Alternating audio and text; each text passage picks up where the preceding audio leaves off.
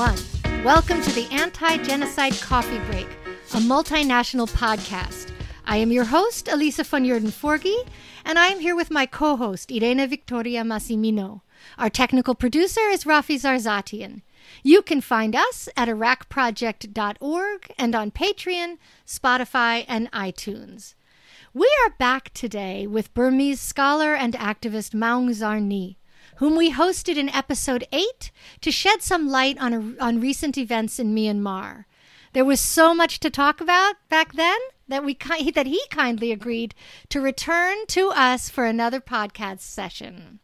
Last time we discussed the history of the Tatmadaw and of military rule in Myanmar, as well as Zarni's upbringing in Myanmar, his path to activism, and his thoughts about the relationship between scholarship, activism, and the truth.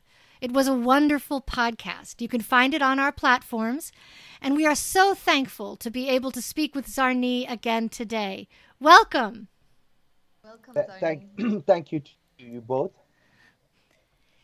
We're going to start at, oh, sorry. Sorry, Irene. No, no, no. It's a pleasure to have you back, Zarni. It's such a pleasure. Thank you for agreeing. Absolutely.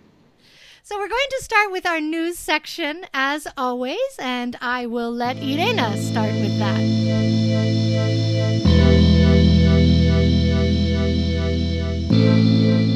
Well, thank you, Elisa. I'll try to be brief, but uh, you know we always have too many news. Unfortunately, not very good news. True.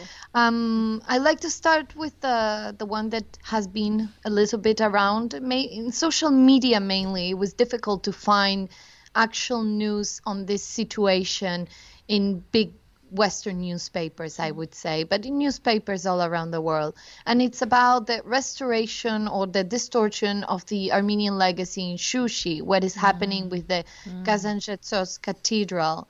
Um, unfortunately, I found this on the Jam News. It's Jam News is from Yerevan. Mm. Uh, it's an online uh, newspaper and uh, the cultural destruction of Armenian heritage in the area of Nagorno-Karabakh has something that we've seen during the war, and that maybe it has been repeating in this particular scenario. Um, I will read just a few paragraphs of mm-hmm. this. Uh, the public is concerned about the fate of this cathedral in the city of Shushi. It ha- I will remind our, our listeners that Shushi is now, after the war, is now under the control of Azerbaijan. Is no, um, it's no longer under any Armenian control in this contested territory of Nagorno-Karabakh. Mm. And photos of the cathedral's dome uh, appeared as removed. Mm. Azerbaijani authorities say they uh, they stated that it was restoration work is underway in the cathedral, but because of what is happening, what has been happening during the war, and this uh, new control of Azerbaijan in this part of the Nagorno-Karabakh territory, the Armenians are concerned about a possible destruction of their cultural heritage. We will be talking about this a little bit more next week with with one of our uh, guest co-hosts, uh, Luciana, that we already had here, and we'll talk about cultural genocide, which is an important part of, of uh, an important aspect we must discuss when it comes to genocide in general. Absolutely. And the other news is uh, on The Guardian. It was published on The Guardian. We've been mentioning the issue with refugees. We've been mentioning a couple of times in our podcast, and we'd like to follow up on this. Um, the headline goes reveal 2,000 refugees refugee deaths are linked to illegal EU pushbacks. This was a, a, Guardian analysis, actually, the newspaper analysis. The Guardian finds that EU countries used brutal tactics to mm-hmm. stop nearly 40,000 asylum seekers crossing borders, not only the Mediterranean, but in different borders after the context. And I'd like to highlight that we bring this issue of the refugees because refugees are usually a consequence of um, internal conflicts. Mm-hmm. Uh, are deeply related to genocide, to crimes against humanity, to wars, to international conflicts as well. And because there is this myth that the EU or the European community, the European countries, the European Union receives the most amount of refugees in the world, and that is not the case. Actually, underdeveloping countries. We don't like that tag, but I have to use it. underdeveloping nations or developing nations are the ones that receive the most amount mm-hmm. of refugees. I'm sure you most of you remember the case of, of Germany trading refugees with Turkey, uh, the Syrian refugees trading them with Turkey, uh, paying Turkey to keep the refugees and in, in in in the areas in the in the different settlements or refugee camps in Turkey, they are um, in appalling conditions in mm-hmm. general. So this is a situation we would like to bring in in in, in continue to follow up in our different podcasts.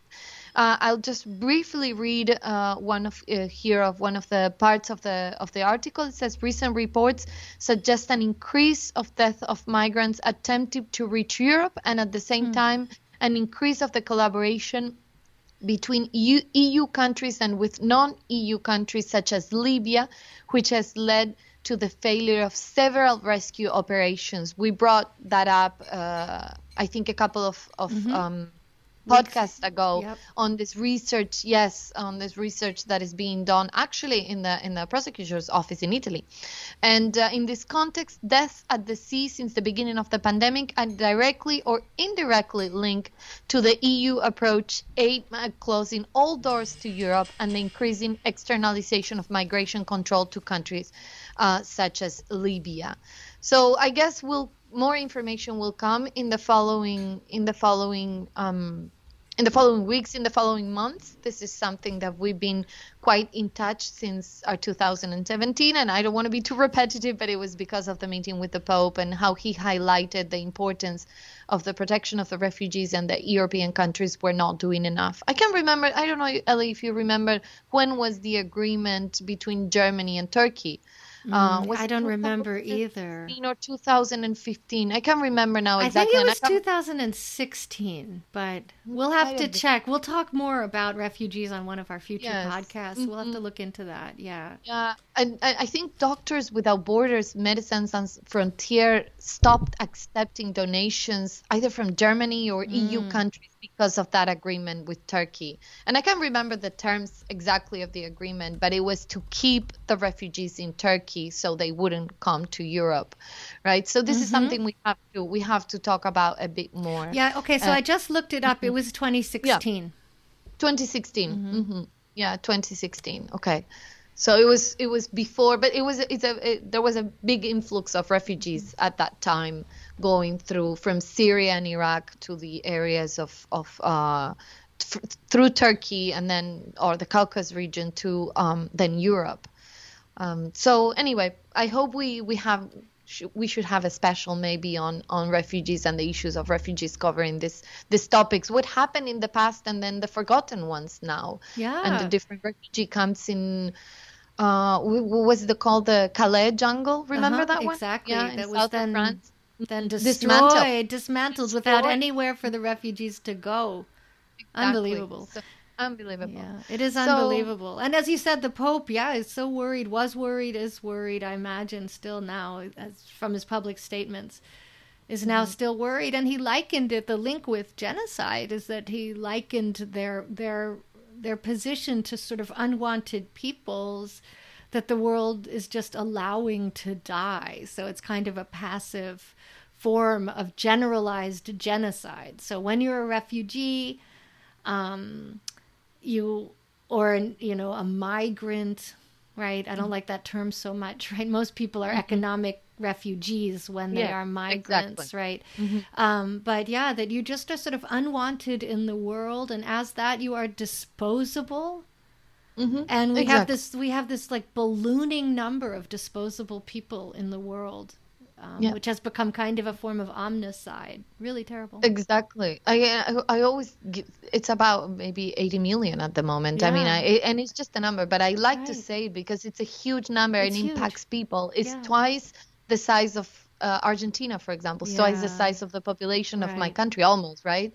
So it's it's to put in numbers, although it removes the identity of each individuals, but it does a little bit. It gives perspective yeah. on the amount of people that are helpless in right. the world today in right. this condition, in refugee camps that have not that not cover the basic needs of mm-hmm. the people that have no clean water, not toilets, not proper toilet, not proper health uh, assistance, not proper food, not education.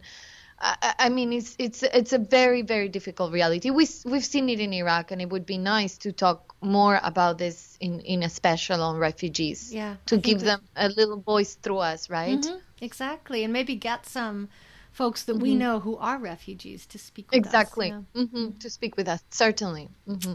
Yeah. Well, thank Wonderful. you. So that's it.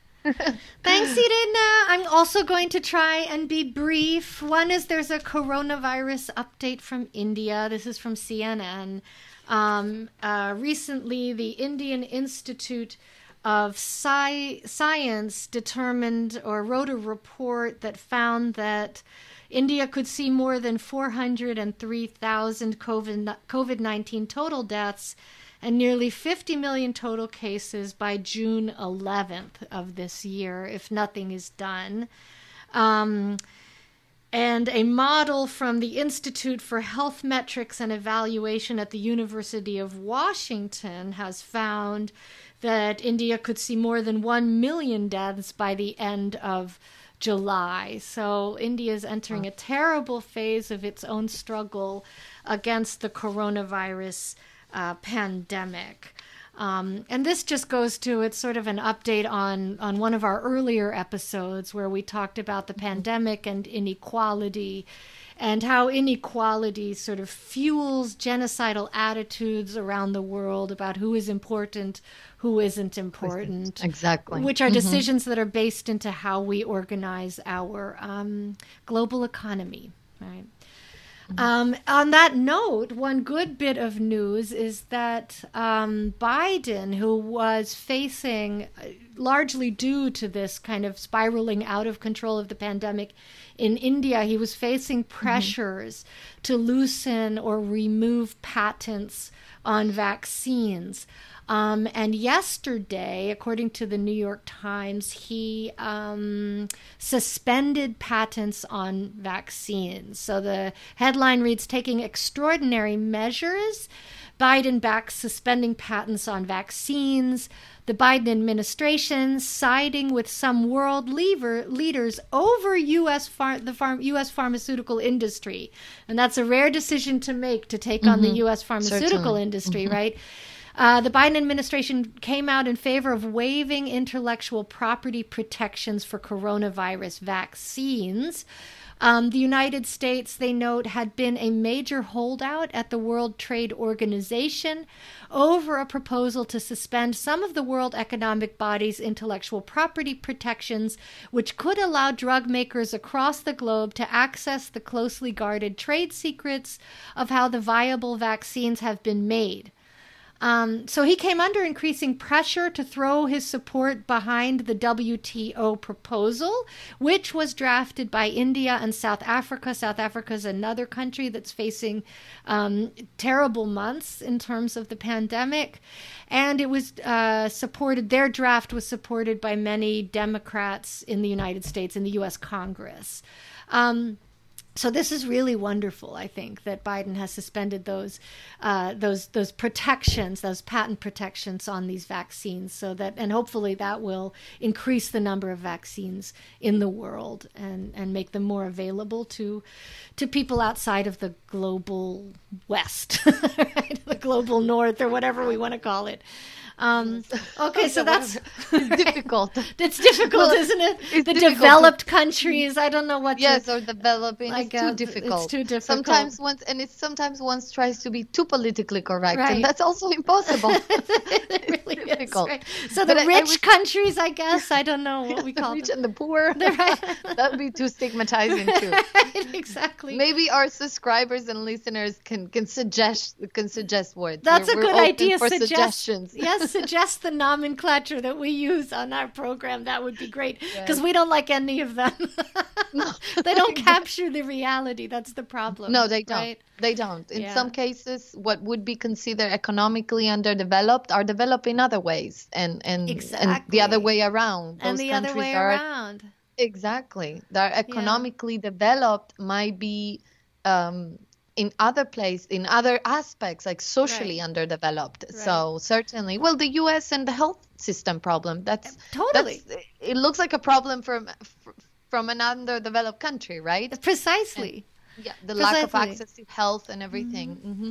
yeah and this kind of huge gap between rich and poor characterizes so many nations around the world that it's hard to talk of rich nations and poor nations because many of the so-called poorer or developing nations have a very wealthy elite at the top that are well plugged into the global economy exactly. running things right so it's exactly. sort of difficult to yeah so there are all sorts of difficulties in these exactly. words these words hide more than they expose right right? Exactly. So, yeah. I would say that in Latin America that happens. That happens. Have right? a very wealthy elite when then the majority of people are suffering. Yeah. yeah. And then same in India. That mm-hmm, you know, mm-hmm. you just brought this news on India. It's the same. Some of the richest people in the world are in India. It, that's absolutely true. And the US is becoming more and more that way as well. So maybe we're seeing a kind of global shift, right? Uh, between elites and everybody else, right? That's sort of lev- le- that's leveling differences that you used to see across east and west, or or south and north, right? The developed and developing, right? Ordinary people are in the developing economies. the global elite people... is the developed ones individuals in the developing economies exactly. Some yeah. people have made a lot of money out of the pandemic. Yeah. and oh, when so the true. majority of the world of the individuals have suffered a lot you know yeah. the education health assistance etc uh, losing jobs especially women right? So it's true. It looks like borders in that sense are no longer there. It's just it's true. rich people in the world and then the rest the rest. the poor.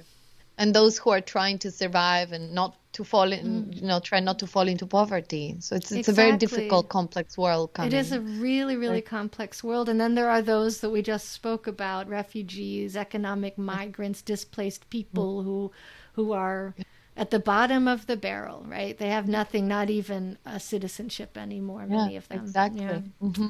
Certainly. Yeah. Well, on that note, uh, my second article is from Al Jazeera from the 4th of May with the headline Israel is trying hard to erase Jerusalem's Palestinians. This is an opinion piece written by Jalal Abu Khater, and I just want to read the first few paragraphs. He writes, he's writing from Jerusalem. For us Jerusalemites, it is frankly nauseating to hear commentators throw around cliches of cycle of violence, call for a return to calm, and generally engage in both sideism whenever violent erupts, violence erupts here. And in the past few weeks, we have heard them yet again. There are no two equal sides in Jerusalem. The problem with these statements is that they whitewash the fact that Jerusalem is a city under violent occupation and its occupier Israel has made its intent to slowly uproot the native population quite public. In this sense, violence is a permanent feature of the lives of Jerusalem residents, even when outside observers perceive the streets to be quiet. And it is not a matter of both sides de escalating. The past year has been particularly violent for Palestinian Jerusalemites. The impact of COVID 19 on our community is dwarfed by the effects of relentless harassment, arrests, home demolition, and displacement by the Israeli authorities, ultimately aimed at the ethnic cleansing of the city. No one should be surprised at the amount of anger Palestinians hold towards the Israeli occupation authorities in the city. Their encroachments on the rights of our community are endless and are directly responsible for any quick uptick in violence. And then he goes on to discuss what we've seen in some news outlets, but not covered well uh, by by any, at least in the uh, in the U.S., any major uh, news outlet. Uh, he writes that such is the case with this latest violent episode, which began in the first days of the holy month of Ramadan. Um, Ramadan is a special time for Muslims all around the world, but in Jerusalem, the festive atmosphere is simply magical. It is a time when Jerusalemites, young and old, come together with friends and families, stroll through the streets of the city, buy sweets, drink coffee, and enjoy the light displays, impromptu music shows, and street performances. You would not see Jerusalem come alive late at night during any other time of the year. It is a special experience that reflects the strong communal bonds amongst Palestinian Jerusalemites. And it is, of course, a favorite occasion for the Israeli authorities to harass Palestinians and spoil their festivities, and this year was no different. On April 12th, the day before the start of Ramadan, I walked down the steps of Damascus Gate into the Old City to have my last hummus and falafel breakfast meal at Abu Shukri, before beginning the month long fast. On my way, I noticed the first signs that the Israeli authorities were planning something. The space, benches, and steps around the Damascus Gate Plaza were blocked by metal barricades. Damascus Gate, with its three police garrisons erected in recent years, looked like a militarized encampment.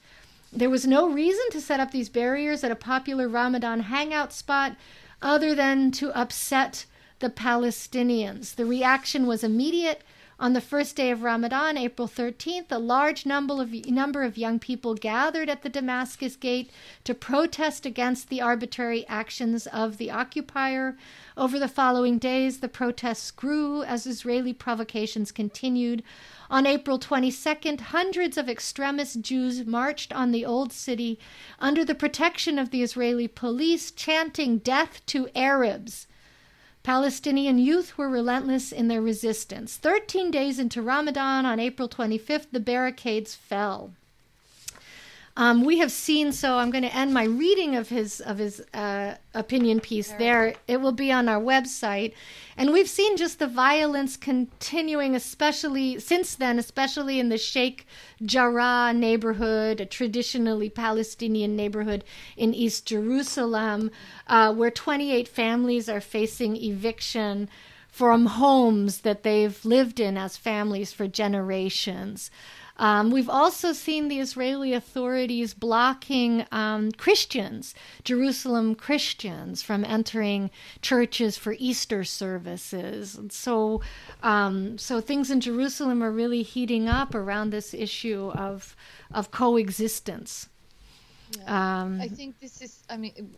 I mean, we've already talked about having a special on the Palestine conflict. Yes. I mean, and the situation of Jerusalem in particular. I'm thinking at the uh, the horrible move of Trump to move the mm-hmm. U.S. embassy to Jerusalem. Yep.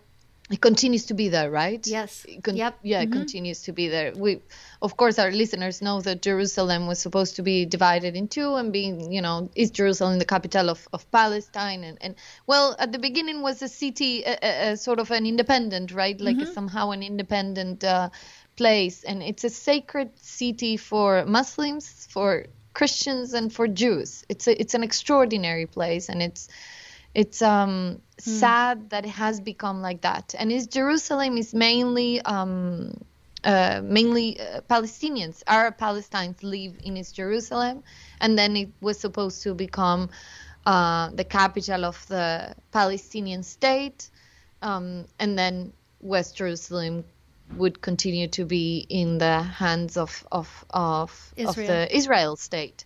So I think it would be great if we could talk in depth about this and conflict that has been ongoing for so long and a conflict that that has a lot of of aspects to analyze yep. and and and I think um, and that the international community sort of has naturalized the conflict and it's sort of mm-hmm we've learned how to live with it without really doing anything to yeah. make it better. That's right. And so it just continues really in a sense mm-hmm. to get worse. Exactly. Right? To get worse and worse. Yeah. So I, I yeah. agree. We'll have we'll definitely have a program on that coming up. Mm-hmm. So those are our news, everybody out there. Sorry to not have better news. it's always difficult. It's always difficult we try to put a good energy, but yeah. despite the good energy, there continue to be bad news. Yeah, that's right. There's a lot of good people out there and a lot of bad news, right? Unfor- very, very unfortunately. Yeah. Okay. So that's the news. Thanks everyone for listening.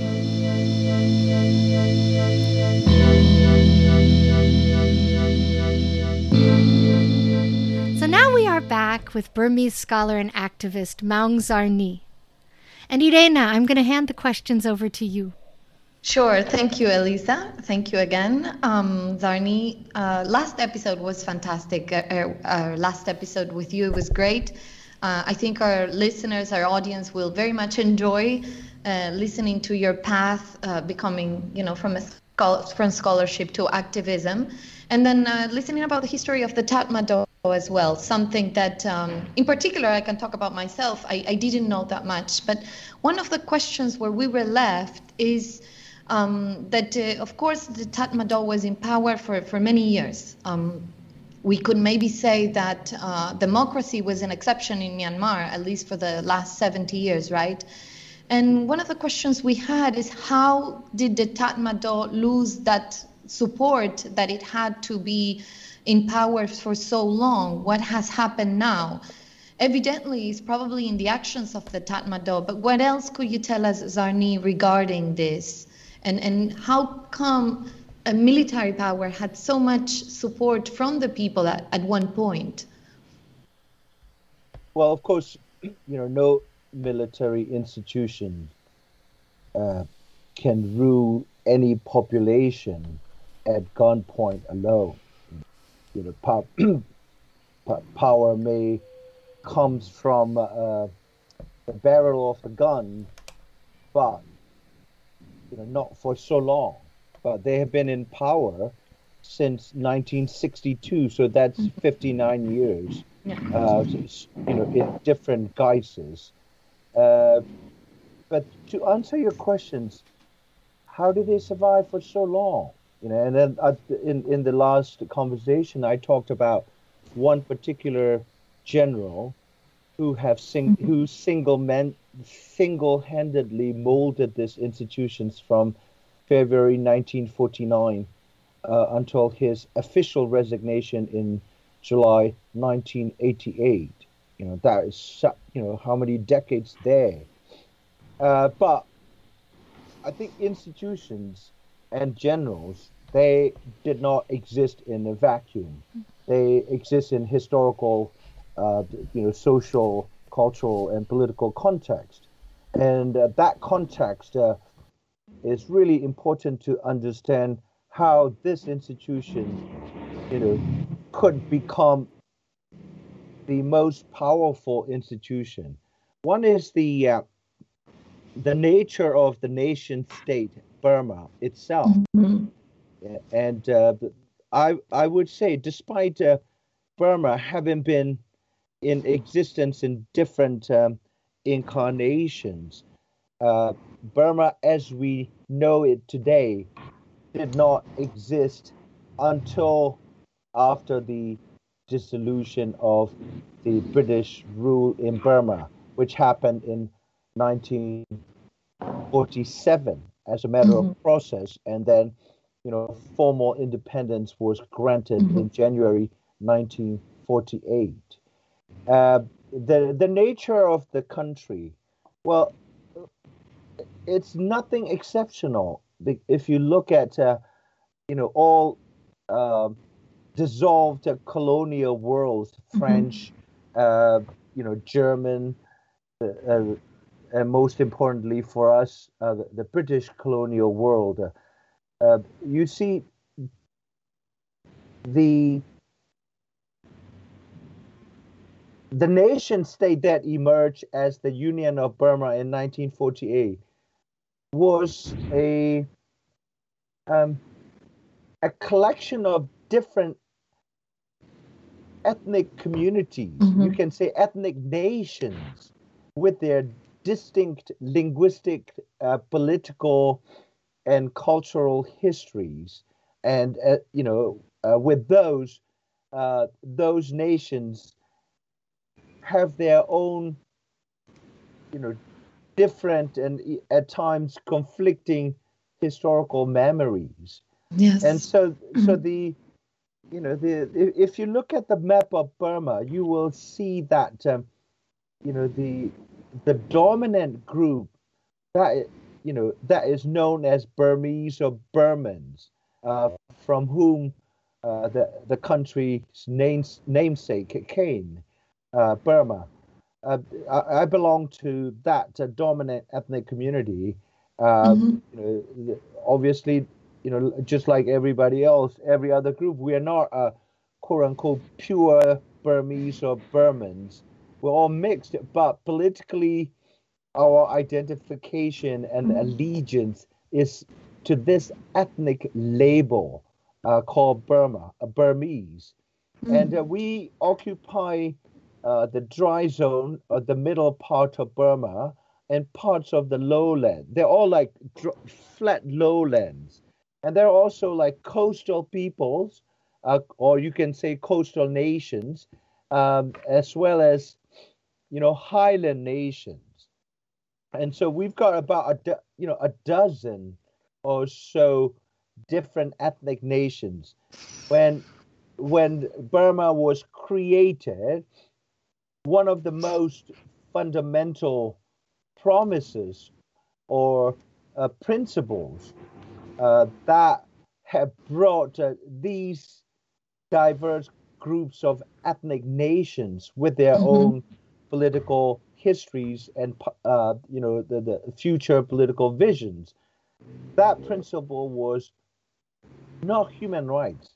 It's a group equality, the mm-hmm. equality of ethnic groups. Yeah. And now, like we don't talk about self-determination in this day and age very much, as much as uh, the human rights.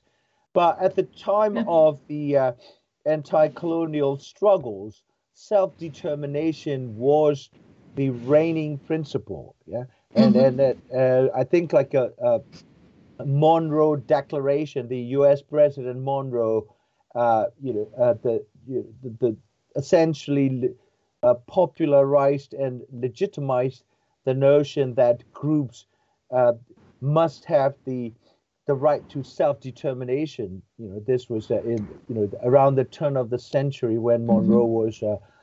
U.S. president, and uh, that was uh, rather appealing to uh, you know colonized peoples around the yes. world. And uh, mm-hmm. in those days, like I said, uh, no one talked about human rights. People talk about because you know the, the mm-hmm. people were not colonized as individuals. It you know c- colonialism here is a bit a bit like genocide. You know, like uh, the, the individuals are not uh, attacked or dominated simply on the basis of their individuality, but mm-hmm. because of their membership to to the group. And so colonialism was a subjugation and domination of groups. And so group rights become or became extremely important or paramount important. And mm-hmm. so to, to return to uh, the Burmese uh, different ethnic groups in Burma, these groups were given a choice to stay on within the British Empire or to join hands with the dominant Burmese ethnic majority who were fighting for complete independence. So Aung San Suu Kyi's father, uh, the founder of the mm-hmm. Tatmadaw or military, uh, a Marxist revolutionary who looked at Soviet Union and who looked at the United States, two very, very different models. But these models did not have ethnicities as the foundational element. Yeah, mm-hmm. yeah? Uh, at least in theory. It's very uh, interesting. And, yeah. And so, you know, it, it, it so Aung San offered uh, this group equality as the foundation for a new nation. Yeah, and uh, and so the ethnic, uh, numerically smaller ethnic groups decided that this was the best way to go. Mm. Instead of going it alone as small communities, they would join with the larger population and, and, and form a, a, I suppose, you know, a bigger and necessarily more powerful and pros- prosperous union. And that was the, the foundational principle of Burma. What happened was that was after Aung San was assassinated, uh, you know, about uh, seven months before the actual transfer of power took place in January 1948. Mm-hmm. Uh, he was assassinated by a rival group of politicians, and mm-hmm. and his promise and uh, also, you know, it was uh, not simply a, a gentleman's agreement. It was written into the foundational document mm. called Panglong Treaty. Yeah, mm. The, the right to secession mm. was explicitly mentioned. Uh, the right to self-determination and ethnic equalities were principles upon which a new nation was to be founded. All of these, you know, foundations were basically destroyed, you know, after his uh, assassination. Mm. So these principles were buried along with Aung San uh, uh, body, yeah, and so that was what gave the uh, uh, the the military leaders, you know, uh, such ad, advan- advantageous position because mm. when the promise was broken the result was going to be discontent, to ah. put it mildly, uh, on the part of those who felt violated. Yeah, they joined with the uh, ethnic brothers called Burmese or Burman mm-hmm. to uh, the, to leave the white colonial rule, and then the new rulers were just brown and their neighbors, but they behaved like the white man. And so that hmm. that's the, so that was the context that uh, found itself in a very very strategic position, not just uh, one of many ministries. Tatmadaw or militaries were supposed to be just a ministry of defense, hmm. right? May I, may I, yeah. Yeah. No, sorry, Zarni. May I interrupt you just and pardon my ignorance, of course. Was the Tatmadaw somehow involved in his assassination or were they complicit with this politically opposing group to him? Well, I mean, there, there was some uh, speculations mm-hmm. as to the in- involvement of uh, individual leaders like Ne Win himself. Mm-hmm. You know, the the, the, mm-hmm the the military form, yeah, yeah mm-hmm. uh, the, the the longest serving commander in chief uh, of the armed forces. Uh, but I think the I, I think to, to, to me more uh, the the problem was neither the military leaders who were also nationalist revolutionaries, right? Mm-hmm. They were trained by the Japanese nor the politicians who were also like revolutionaries who did not take up arms, or like communists in the case of Burmese communists, they took up arms uh, against the British and against the, uh, mm. The, the, the, British uh, and Japanese fascists. But the problem was none of the Burmese military or politician, uh, political leaders were committed to this idea of ethnic equality. Yeah? Mm-hmm. And then so, so because Aung San was completely unrivaled in mm-hmm. his popularity with the public, Aung San could stare down any challenge coming from any quarter. Mm-hmm. He was so popular because he was the one who delivered, uh, you know, on the promise of independence. So his popularity could not have been mm. challenged. Mm. So, but when he was dead, uh, you know, it was easier to uh, destroy his vision. And and uh, what I would uh, I was emphasizing uh, I'm emphasizing want to emphasize here is that when this situation that became so conducive to discontent, and then when discontent could not be processed in the parliament. Different ethnic minorities felt they needed to take up arms. You know, it's mm. this famous cliche, you know, when peaceful change is no longer possible, you know, revolutions became inevitable. Mm-hmm. And yeah. so that's that mm. is the trajectory uh, the Burmese uh, nation and the political state found itself since, let's just say, 1949. Uh, yeah? And so when you have different ethnic groups taking up arms, or when you have uh, you know, a strong uh, communist armed movement, the Ministry of Defense became extremely mm. important. Yes. Yeah. Because exactly. uh, the, the politicians could not control territories or provide law and order. Only the military could do those things. And so that was what put the Tatmadaw in an exceptionally powerful position.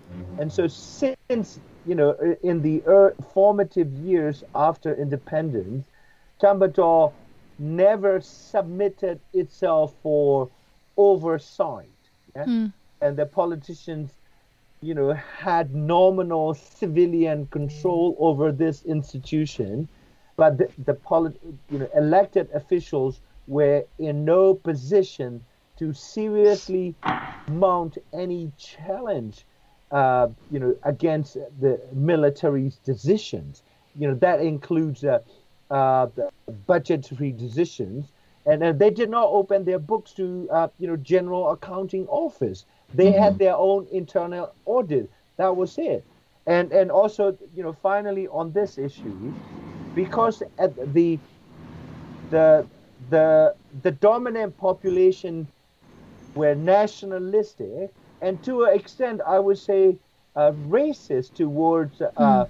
other non minor uh, non-dominant groups. Groups. So mm-hmm. yeah, they they invested confidence in this institution.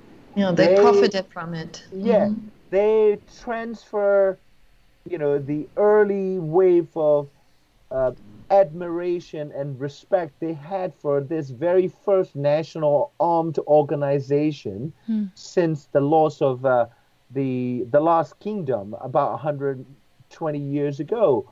So they transfer their admira- admiration and respect onto this new military.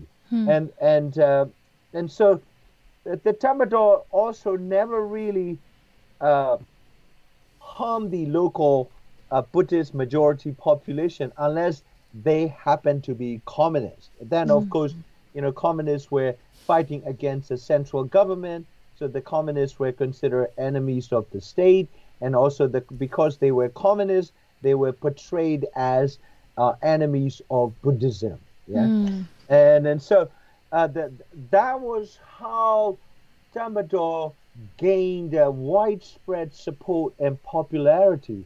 It, you know, in the eyes of the majority dominant Burmese, Tatmadaw was defending the territorial integrity of the country uh, sovereignty from you know uh, communist and and whatnot. This is and and of course like you know the Tatmadaw gradually recruited very heavily from the Burmese dominant group, and so uh, that that you know.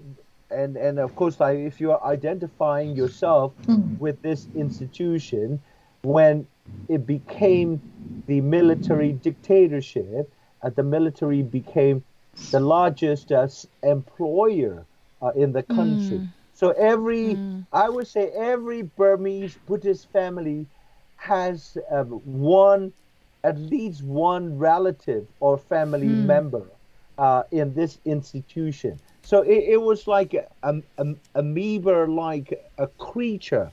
It absorbs everything yeah mm, uh, mm. until yeah, like a spider web i'm thinking yeah, yeah, exactly. expanding and and one question zarni that i'm also interested in is is where the communist group uh, formed by different ethnicities as you mentioned that the burmese is also like a political identity not only an ethnic ethnic identity. So who were the communists in the majority? And are there still now a, a strong communist is there still a co- strong communist group in in myanmar?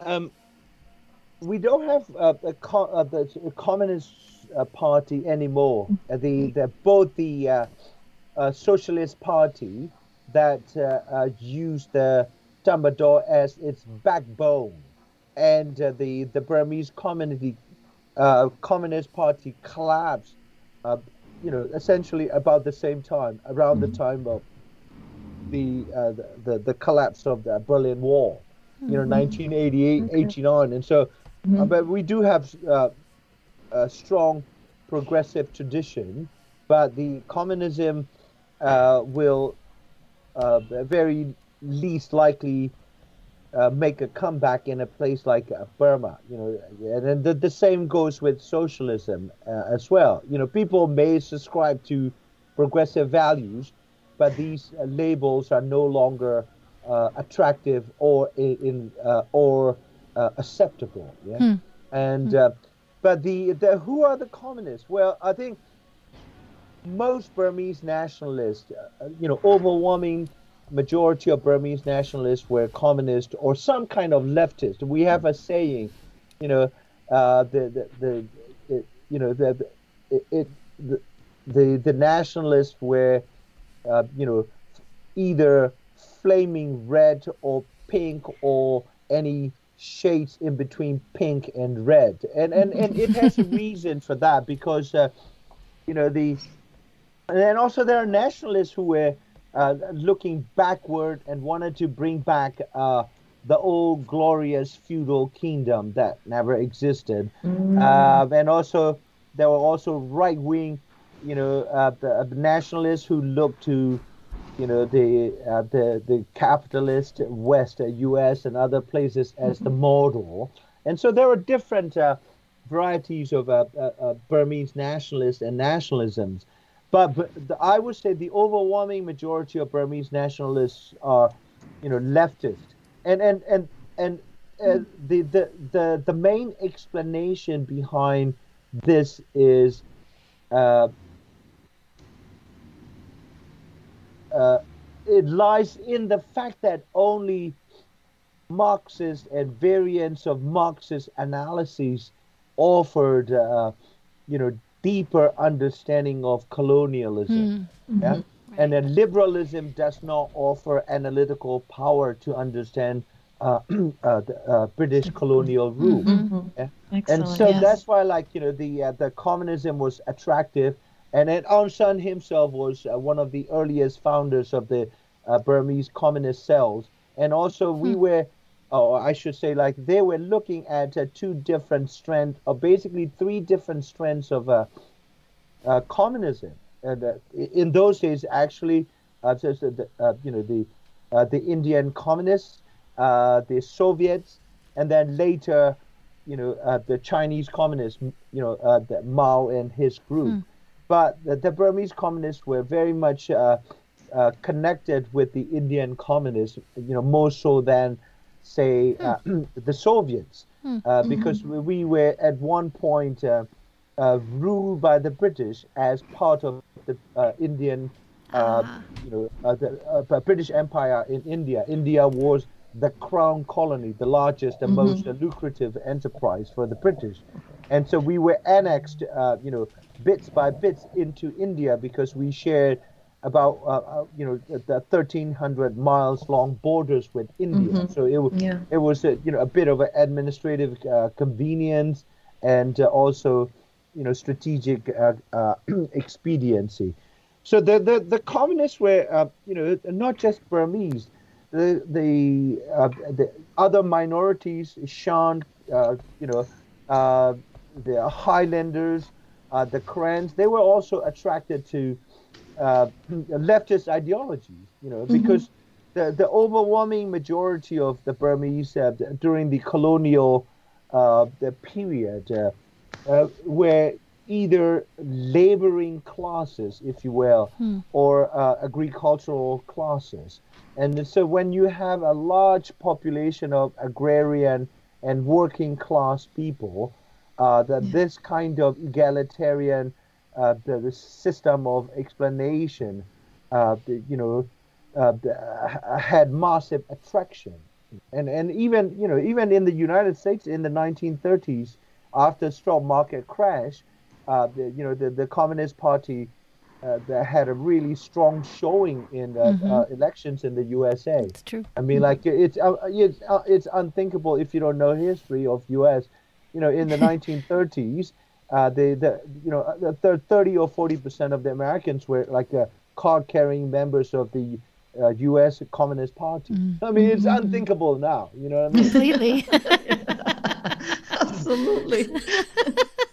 even even less in the 70s when it started all over the world to try to eliminate communism That's right. from the face of the earth. Yeah, totally. Well, it, it's it's it's not not because the, I, it is not the ideas that, that have power. It is the the context. You know, when people are poor, they will want things to be equal. When people are rich, they they want things for themselves. Simple. You know what I mean? very simple. Yes, You know, it, very simple. you, you cannot eliminate uh, uh, people's desire to to, to have a uh, you know uh, uh, uh, to have a meal on the table and if if egalitarian systems of thought uh, offers that promise uh, that people would always find it attractive. Hmm hmm Certainly, very true. So to follow up on what you're saying, um, so the the what I hear is that the military, the Tatmadaw, then became associated with stability in in Uh, the- Myanmar, and that's that's sort of how you wrote a great op-ed in which you called it here. I'm going to pull it up where you. Um, where you said that the Tatmadaw became kind of the symbols, or they became seen as the selfless defenders of national unity. And that's a quote from this is an op ed in the Washington Post, which is up on our website. Um, so, what, so how did that myth emerge, right? From from these this this kind of history, and why did it crum- crumble then, right, so quickly after the coup Yeah, I- on I February first? uh, uh, uh, yeah uh, uh, Elisa again on um, on on this myth uh, uh, you know there there was um, the the myth wasn't simply groundless or baseless. It wasn't out created out of thin air. Yeah, uh, it, the, the the myth the myth had some grounding in realities. Right, when when you have uh, what we call multicolor insurgencies. Right, I mean, in, in I I don't now that uh, you know uh, I have been uh, you know uh, uh, fairly informed about how things develop in, in the country over the last uh, you know 75 years or so since independence. I would never use the word uh, rebels or insurgencies because it, because it privileges uh, uh, essentially criminal genocidal states. You know, like Yes. like uh, that I would I would not embrace states unproblematically. So I don't I I I would I generally attempt to uh, decenter the state in my uh, thoughts and uh, expressions. And so, but uh, yes, insurgencies. You know, we you know growing up, uh, you know, the insurgents were uh, people that we need to be afraid of. Uh, that they are lawless. They would burn houses. You know, they would loot. They would extort money. Yeah, that that kind of uh, uh, national official uh, stories uh, broadcast on radio.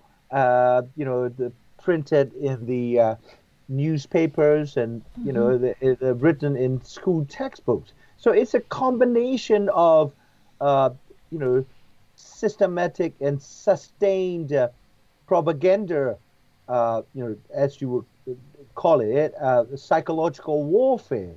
Uh, you know, targeting the domestic population uh, to, to make sure that the domestic population did not know why these people, insurgents, uh, were fighting. Yeah, and also uh, the, they the the military uh, would portray themselves as you know guardians of the state. Uh, you know they are the ones who are keeping this you know multi-ethnic country with centrifugal forces uh, together. Otherwise, you know, in those days, that you know, there was n- not yet uh, the process of balkanization, right? So the, the balkanization took place only after the, you know, the the collapse of uh, the Yugoslavia in the Mm. mid 1990s, and so we don't Right. we did not have that uh, expression balkanization Mhm. in those days. I'm talking about 1950s and 60s and 70s, yeah, where the Tatmadaw was fighting uh, multi-front wars uh, domestically, civil Hmm. war, uh, you know, against the communists that enjoyed uh, uh, the the support from Beijing, you know, the Ma- uh, Ma- Mao and his government, uh, you know, the, in terms Hmm. of arms, money, uh, technology, radio, that kind of thing. Hmm. And then we we had, uh, uh, at, you know, the non-communist ethnic groups that took up arms. But th- th- these groups did not take up arms uh, at the same time. They took up arms at different uh, periods in history when their specific group grievances were Mm. not met, either through negotiations or through parliamentary democratic system. Hmm. And, and so, so you know, this if you the 19 uh, in the 1950s, uh, you know, that we would have uh, early ethnic rebellions, maybe one or two, yeah, Rakhine uh, along the coastline, um, and also the in the delta regions of Burma, uh, the know, and, uh, they they they now run a Karen National Union, the, basically one of the longest or the oldest revolutionary groups in the world. Um, And also, like uh, the, the, what made these ethnic and communist rebellions, you know, possible was the Second World War, because uh, you know during the First World War, uh, you know, we were not a theater of war, uh, but in the Second World War, we were a major theater of war. Uh, about 25,000 Japanese were, uh, you know, uh, uh, uh, killed in Burma by, uh, the, you know, Allied forces and also uh, different ethnic group um, who groups who were armed by then, and also the stockpile of arms uh, left over from the Second World War. You know, it was, uh, and so you, you we could say um, that the Second World War never really ended in Burma. And so the you know we the Hmm. you know the war ended in um, I suppose like you know in in the spring of 1945 in Burma, but in the Asia Pacific. Uh, the Second World War ended in August, uh, you know, 1945, after the two atomic bombs, Hmm. uh, and you know, followed by the uh, unconditional surrender of Japan. Uh, you know, fast forward, you know, to, to 1947, 48. That's like oh, you know, two, two and a half years after the war, the the big war ended. Uh, uh, but you know, we we were already uh, in the in the early days of the Civil War, and that has not uh, ended. You know, Mm. it's like the, the the the war, in, the Civil War in Burma may not be in the headlines, you know, every day or every month or every year, but uh, it, it it was, you know, it was happen. It has been happening with fluctuating intensities. Yeah. Now Hmm. we are, we are in. We are.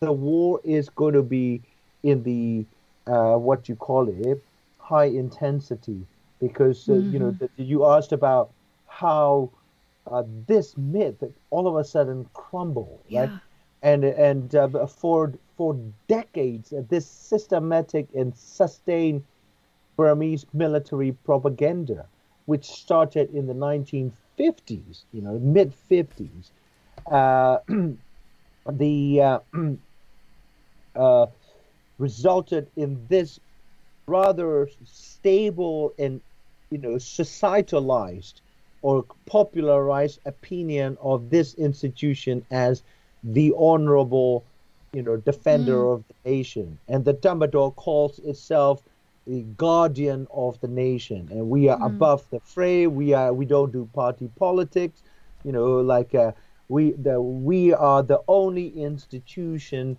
uh, that uh, pursues this selfless altruism and Mm. patriotism and nobody else, right?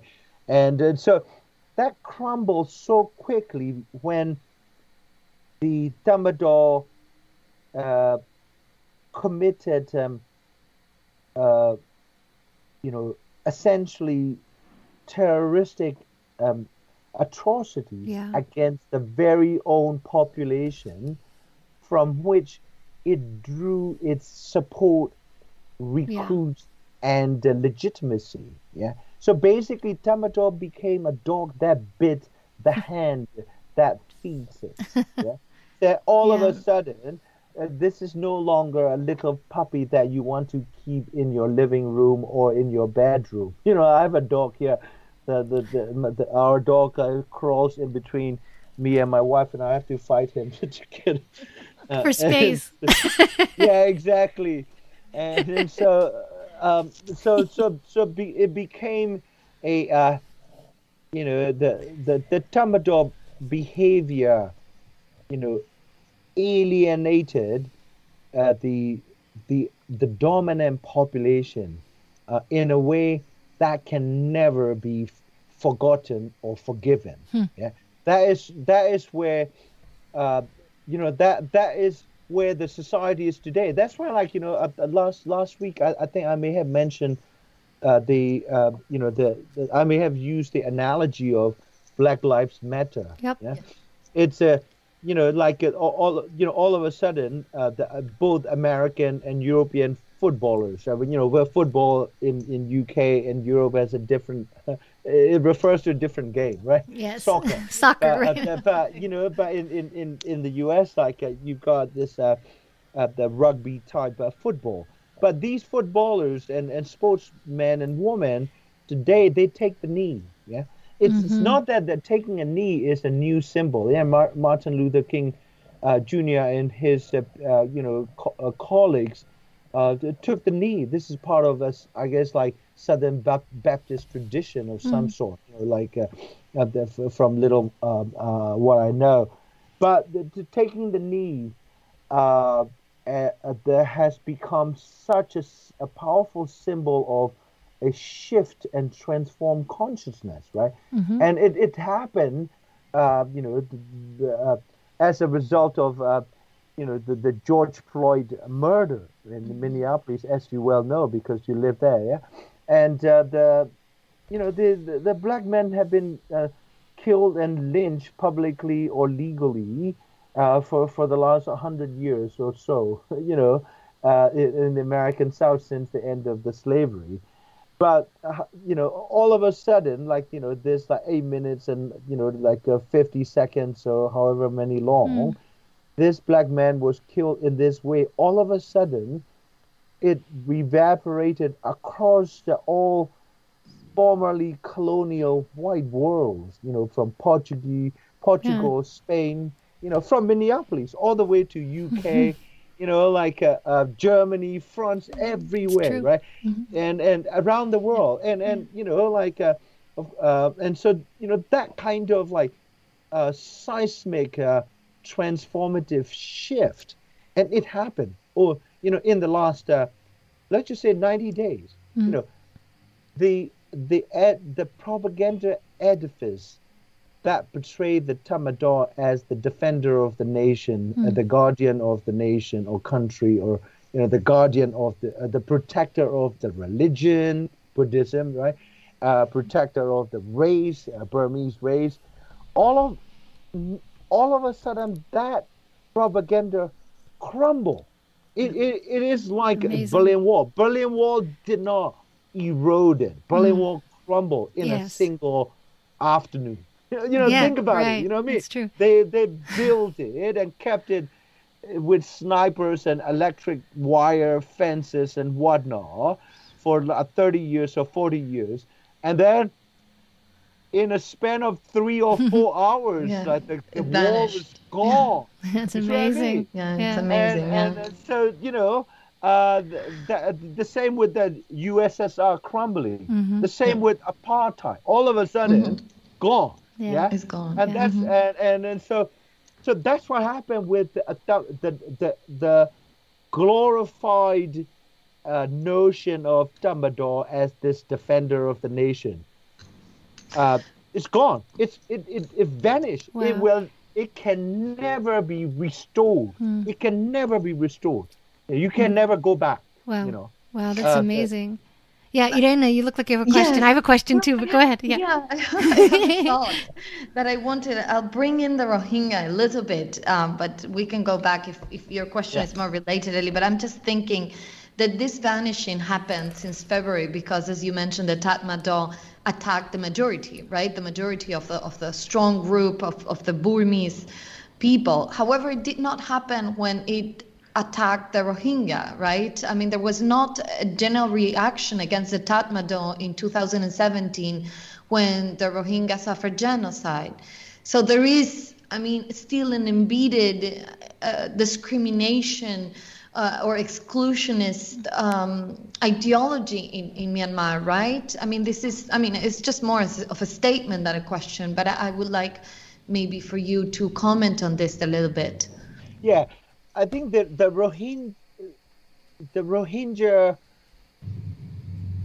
were constructed by the Tatmadaw Mm. uh, as various things. You know, Islamicists uh, who would slice a piece of uh, Burma, uh, you know, adjacent to pre- uh, predominantly Muslim Bangladesh, uh, or terrorists, or that uh, you know the Rohingyas would, uh, you know, overpopulate and uh, take over. It's like a Palestinian-Israeli Yeah, situation, Palestinian- right? interesting, Like yeah. you know, it's like okay, they're going to take over the west western uh, Burmese state of Rakhine or Arakan because they procreate like rabbits. Yeah, that's the kind of thing, right?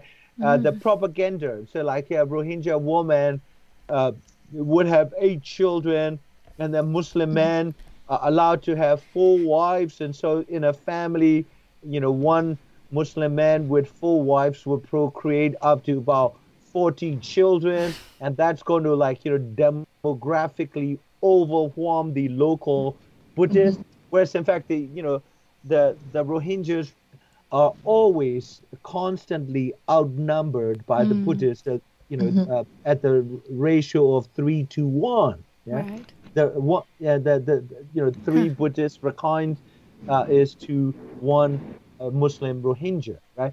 And so by the time the Rohingya persecution hit both national and international headlines this will be around 2012 right? Uh, the Rohingya persecution began you know as early as um, 1978 yeah as as a uh, as a false uh, the anti-immigration or anti-illegal immigration operation, right? But you know, in all those years, uh, that you know that nobody paid attention. The the the Burmese uh, military, uh, you know, the did not explicitly attack the Rohingya in the national uh, newspapers or anything. It's just they were portrayed as like, oh, illegal illegal Muslims. right? Yeah. Uh, that- that's about it. And so, you know, they didn't legitimize the name uh, the Rohingya by uh, refuting it. Now, you could legitimize the name by opposing it uh, Right. in, in a contradictory way. Uh, and so, uh, the by by by 2010, the Burmese public majority, I mean, ethnic majority, uh, that make up about, you know, I don't know, 60 to 70 percent, depending on who's counting, uh, of the total population. The by then we have had at least 40, 40 50 years of, you know, resistance and oppositions against the military dominance, right? It, it is not like, you know, the uh, the, the the Burmese have been happy all along. You know, we Yeah. weren't happy, yeah, but but we we still think that there were some redeeming qualities in this institution. Yeah, uh, uh, a, a few bad apples uh, that you know became uh, the commander in chiefs. So therefore, the institution itself wasn't that bad. but if we remove the top generals, maybe the institution will redeem themselves or itself, right? The rank and file. So that that was, you know, the, that kind of a popular ration, ra, rationalization of mm. clinging to this Tatmadaw. We could still work with it. We could. We mm-hmm. need to reform the Tatmadaw. Uh, you know, get rid of the top uh, bad apples, right? And and and but uh, you know, in all these like 50 years, the the, the credibility of Tatmadaw and anything that they pumped out as a matter of propaganda uh, simply nosedive. Hmm. And uh, by 2010, remember, like the uh, we had Aung San Suu Kyi, yeah. we have alter- alternative voices and alternative sets of uh, interpretations of events and history. So be, people were talking about human rights, democracy, no longer nationalism, and Tatmadaw. Mm-hmm. So it, it, was in that context, Tatmadaw injected, uh, you know, uh, a renewed version of uh, mm. racism as a popular virus. You know, it, it is mm. like a, you know, if, if you look at uh, the, the, the, the, Burmese mind as a, a laptop, mm-hmm. you know, that they released this, uh, you know, virus into mm-hmm. into this, uh, mm. you know, mindset. It infected the, the, the, the public. Yeah, it was the Burmese public sure. mind was systematically poisoned mm-hmm. with this uh, anti-Rohingya yeah. racism with the mm-hmm. genocidal uh, elements. Yes. Uh, mm-hmm. So that was the only thing that Tatmadaw said the Burmese public believed in. Nothing else that the, the, mm. the Burmese public believed. You know, everything the Burm, uh, the public, uh, the the Tatmadaw broadcast or published or circulate in in in its uh, propaganda campaign orally and and whatnot. The public reject rejected, yeah? mm-hmm. but that it was the only thing uh, the anti-Rohingya news, you know, the the uh, the Burmese bought into it, and mm. and but but I, I, think here I should say, this was also uh, something that uh, the Burmese public picked up from the international media, yeah, uh, because the the international media has a you know unmistakable uh, anti-Muslim bias, right? If yeah. If, yeah. if if a if a Muslim man knifes someone, he's a terrorist. If a white man killed 500 yeah. people, he was a lone wolf, lone, with lone wolf, problem. Right. Mm-hmm. You know what I mean? And yes, so the, it's, a cliche. Mm-hmm. Yeah. so, so we've we've got this global phenomena of Islamophobia, which you know is it's the same as anti-Semitism, right? Mm-hmm. Yep. And and uh, and so we Burmese uh, uh, uh also uh, feel that um, this is what's happening to them. Muslims are bad, yeah? Mm-hmm. and because yeah. because uh, even even if we consider, you know, falsely, counterfactually, the Rohingyas were I- illegal migrants, right? Uh, there were also other illegal migrants in the country. Hmm. Yeah. I, hmm. I, I, you know, I don't, I disagree strongly empirically with the view that Rohingyas were illegal migrants or recent migrants. But for the sake of the argument, I, you know, they're also like, you know, uh, uh, Chinese from Yunnan province, southern province, hmm. coming in, you know, over 1 million yeah right uh, mm-hmm. the, as, as, traders and uh, workers and whatnot because we also share 1,400 miles long borders with China, and uh, we we only share 270 miles borders with Bangladesh. Yeah? Hmm. and then so that you know mathematically it's just not possible. Right? But but and the the the Tatmadaw succeeded in one thing, that is the the Tatmadaw painted Western Burmese border with Bangladesh as Western Gate. They presented this fort- fortress analogy. Yeah? Mm-hmm. The gate of the fortress Burma was broken hmm. from the Bangladeshi side, right? And whereas in fact we have, you know, one 1,300 miles long borders with India and mm-hmm. 1,400 miles long borders with China. And none of these areas were ever portrayed as gates. Yeah. And, and the borders are porous until recently. The Chinese have built, uh, uh, you know, barbed wire fences over 1,000 miles already. Oh, yeah? I didn't know that.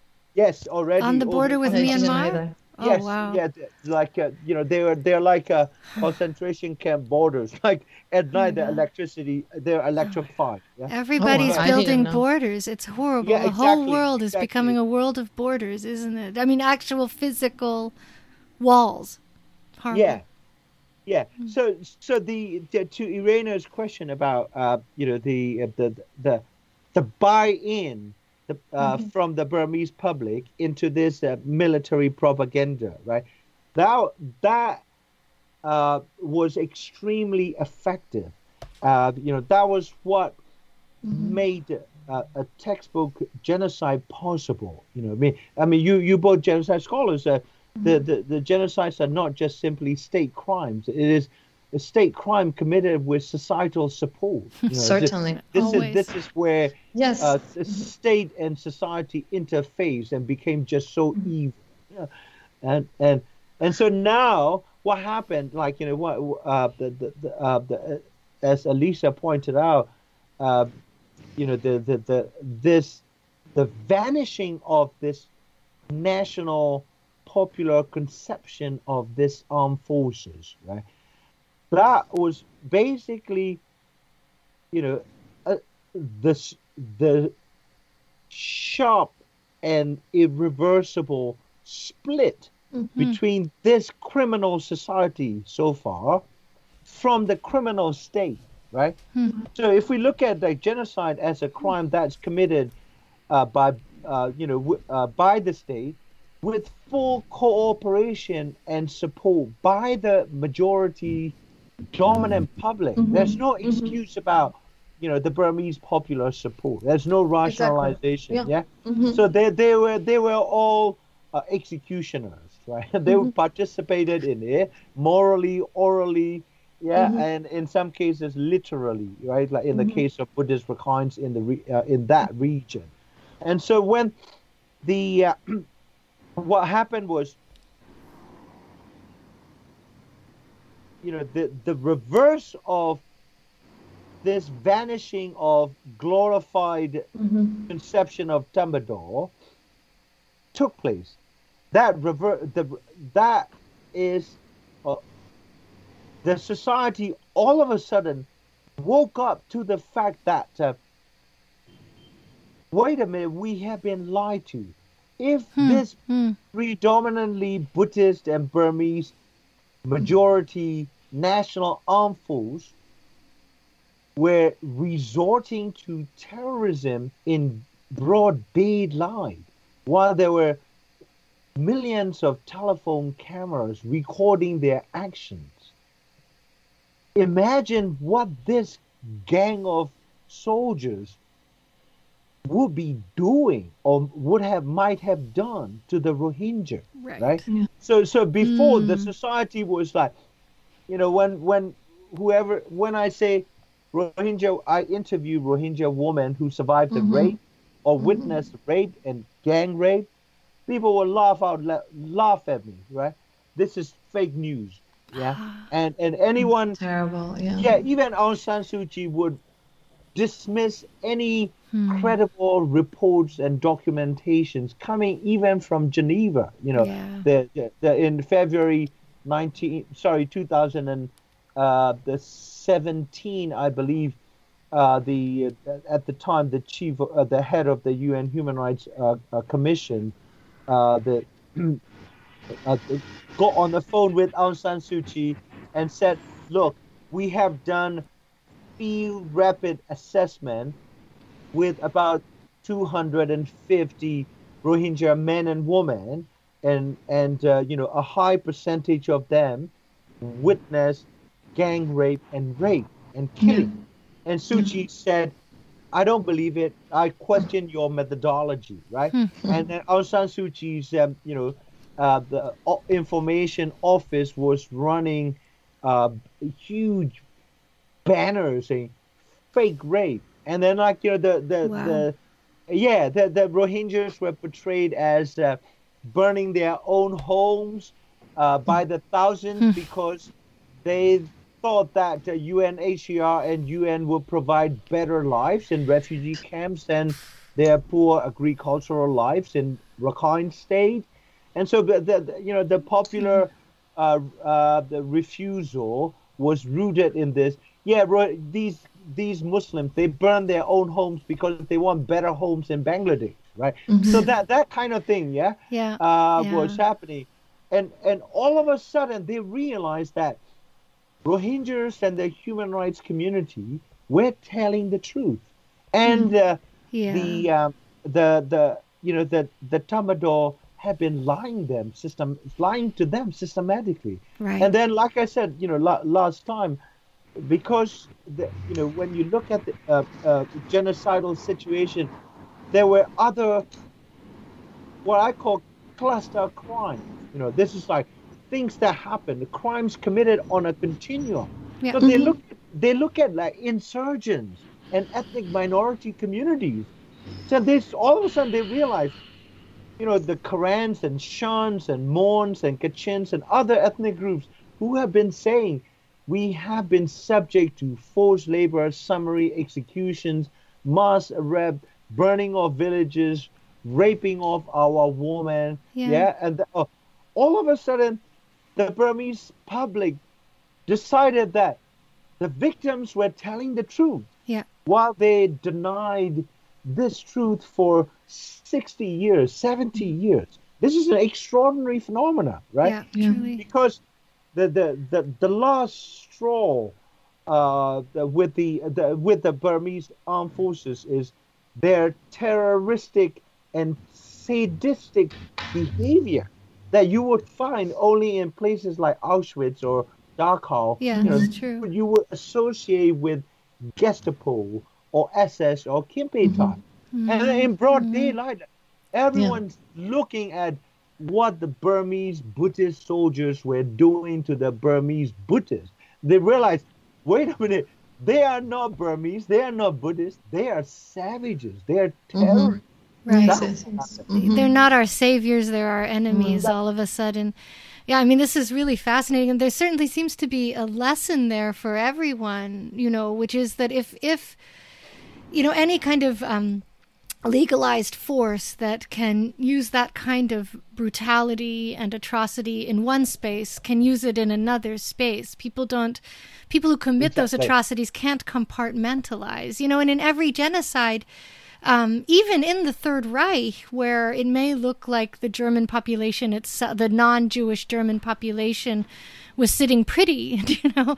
Um, no, even true. it's not true, right? It's yeah. not yeah. true. They were mm-hmm. those bodies and those people were as instrumental to the leaders of the Third Reich as everybody else is, and the Third Reich just had different, or the Nazis just had different plans for each population group, each demographic group. But basically, your children, mm-hmm. if you were non non non Jewish German in the Third Reich, your children belonged to the state, and the girls were supposed yeah. to become mothers of the future soldiers, and the boys were supposed to become soldiers soldiers and throw their bodies, um, you know, at the rest of the world in this endless cycle of violence. So, um, so I think the lesson, right, that I see in Myanmar for everyone is that is that you can't you can't sort of um, broker a democracy or a democratization movement in a on a system that is committing genocide right. against certain populations, yeah. and that's one of the problems. I love the overlap that you're pointing out with the United States um, and and our policing system in the United States. There's mm-hmm. so much more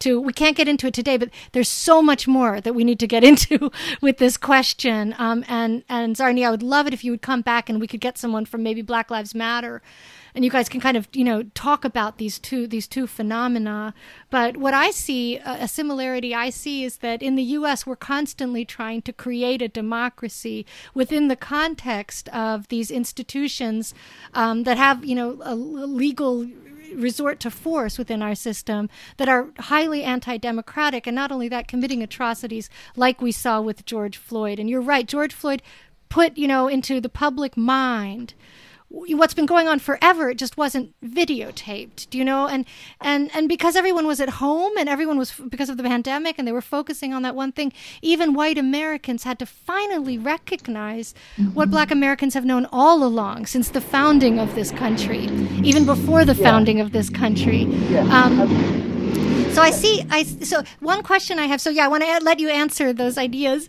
Um, but one question I have is is you know what is it about the Tatmadaw that this is one of the questions in the U.S. Can we reform the police, or are they unreformable because of the way they've been trained? Right? Is it a training problem, or is there something within the structure that that that creates the training problem in the first place that needs to be addressed?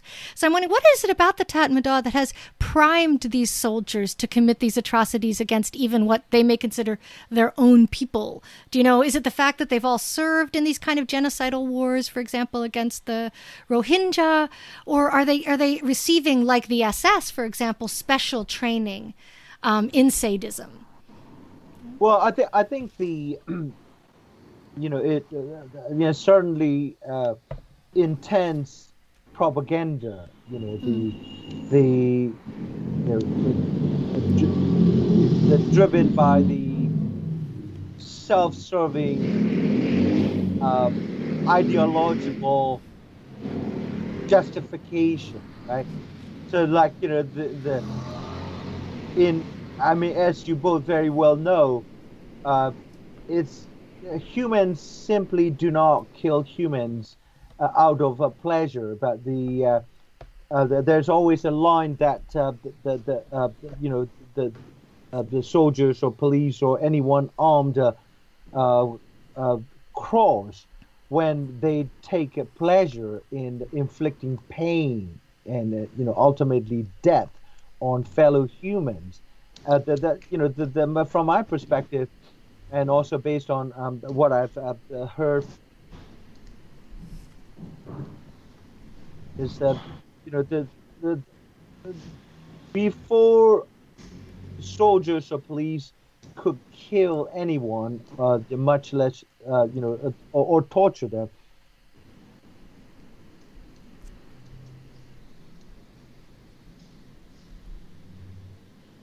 fellow humans. They are they are a threat to your livelihood, a threat to your system, a threat to your self-perception, enemy. Yeah, and so the, when soldiers are sent to uh, and police and soldiers are often soldiers, uh, wearing uh, Burmese police uniform uh, sent to neighborhoods. They were told um, that they are going to the front line because these are not just regular neighborhoods. These are neighborhoods uh, with uh, hostile elements uh, trained mm. to fight. Mm. there will be caches of weapons, so that you need to basically you need to be uh, you need to kill them preemptively before the. it, it is like you know British armed police have having been instructed to aim for the head uh, if, if, if if the situation gives hmm. any reason to suspect that you know the person the target is the suicide bomber right before hmm. he he or she could pull the uh, detonator uh, then you've got to uh, you know de- de- demobilize the person right so the the, the the the fastest way to demobilize is blow the brains out right mm, yeah, and right. so th- this is a kind of uh, you know, like operational propaganda, in mm-hmm. you know, be, beyond institutionalized propaganda, which is we are the guardian of the nation, no one must take our place. Well, that's institutionalized one. But the in the operational propaganda is like, you know, like uh, the truth will be called, uh, you know, a few hours before, uh, you know, and uh, an operation is launched. Say like uh, you will be going to this place, you're going to see you know these people they look like civilians they are not hmm. you know and uh, that you need to kill them yeah uh, do anything and then do and also the you know the the the impute you know why why would they why would well that's one explanation the other one is uh, do anything you want you know like uh, uh, there's no repercussion in other words every every soldier every officer however uh, low ranking or high ranking is uh, given blanket impunity, right? Mm. And uh, the you know, rape, uh, summary execution, whatever, looting, hmm. do anything. Yeah? yeah, as long as uh, you crushed uh, the, uh, the the the rebe- you know the re- rebellion. Yeah, right. That from the soldier's perspective, there's no such thing as freedom of you know freedom of speech or the freedom of assembly. Yeah. Because if if the commander in chief say this is against the law, yeah, and it, it, you know, okay, or you need to enforce the law from the soldier's perspective.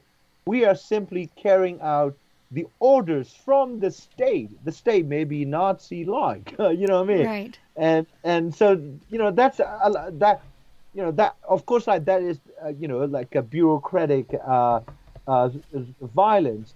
But then like you know when when they started uh, uh, confronting pro- unarmed protesters, uh, taunting them, you know like or even if they're given rose petals or bouquets of flower. These guys are unmoved mm-hmm. because they are there for a single reason, which mm-hmm. is, you know, execute the orders.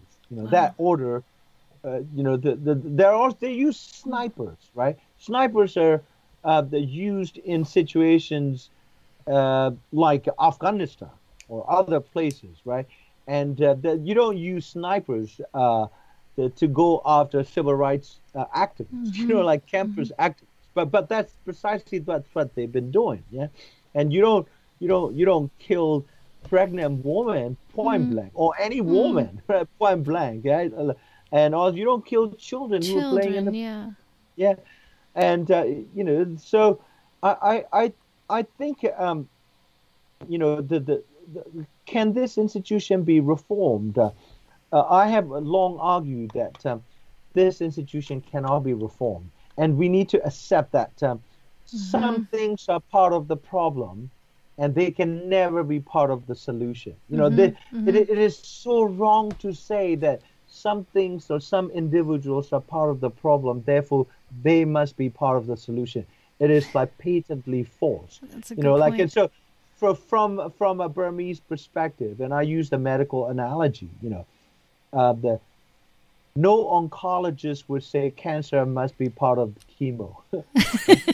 and right. uh, you, you, see what I mean? Mm-hmm. And then yeah. so that so we consider this institution as the cancer, the tumor, mm-hmm. yeah? mm-hmm. and that that needs to be removed. That they, it cannot be reformed. You know, like it's it's uh, the parallel institutions in history. They were never reformed. They are beyond reform. Yeah? yeah. And and one one of the reasons that I've long been marginalized uh, from international policy discussions is that I say things that nobody wants to hear mm. because uh, this is the institution that cannot be reformed. Mm-hmm. But you know the policy makers and analysts and others who are looking to work with an existing institution for their own strategic calculations or interests, commercial or military or geopolitics. So you can't tell them that, you know, your business partner or your diplomatic partner cannot be reformed. It's so evil and so fascist like. And then they don't take your advice on board because because they're you know the, I'm talking about international policy. Yeah. That's that's what happened. You know what I mean?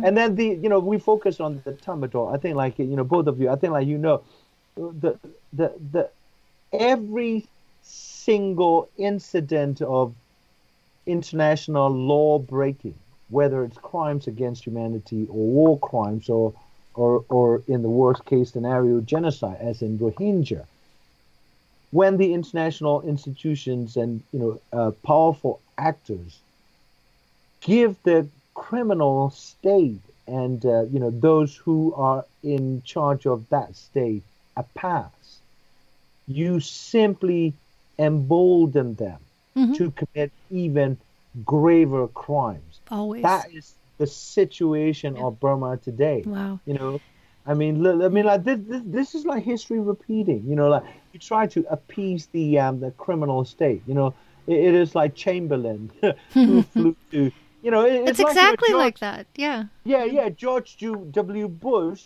you know, and and Putin, and so I look I look into the eyes of this man, and I found him to be credible. I found his soul, and uh, before you know, Putin was uh, poisoning everyone. He's, you know what I mean? No, but it's yeah. quite true. And you know, wasn't there just an ASEAN meeting about Myanmar? Um, where they called on the, the military junta to step down and restore democracy.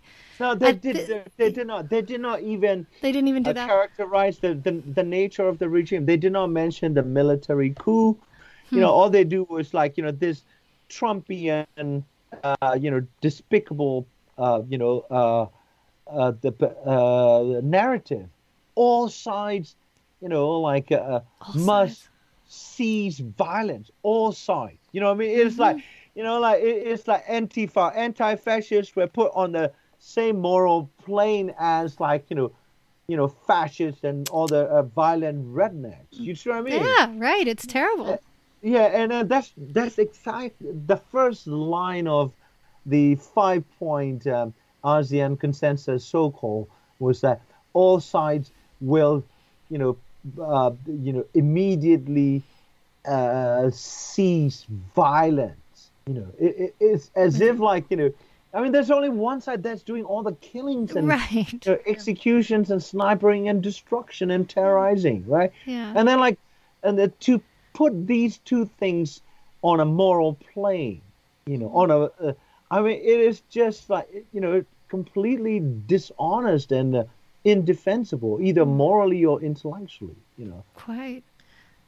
I have, Zarni. I have a question that, well, I'm going to ask you to do a little bit of futurology, what I like to say. So, what will happen, right? My my concern here is that the Tatmadaw is actually in power, right? It's, it's a force that is inflicting the savages, like you mm-hmm. said, that is inflicting so much violence against the population, but it's in control of the state in all of its powers, right? Executive, legislative, judiciary, etc.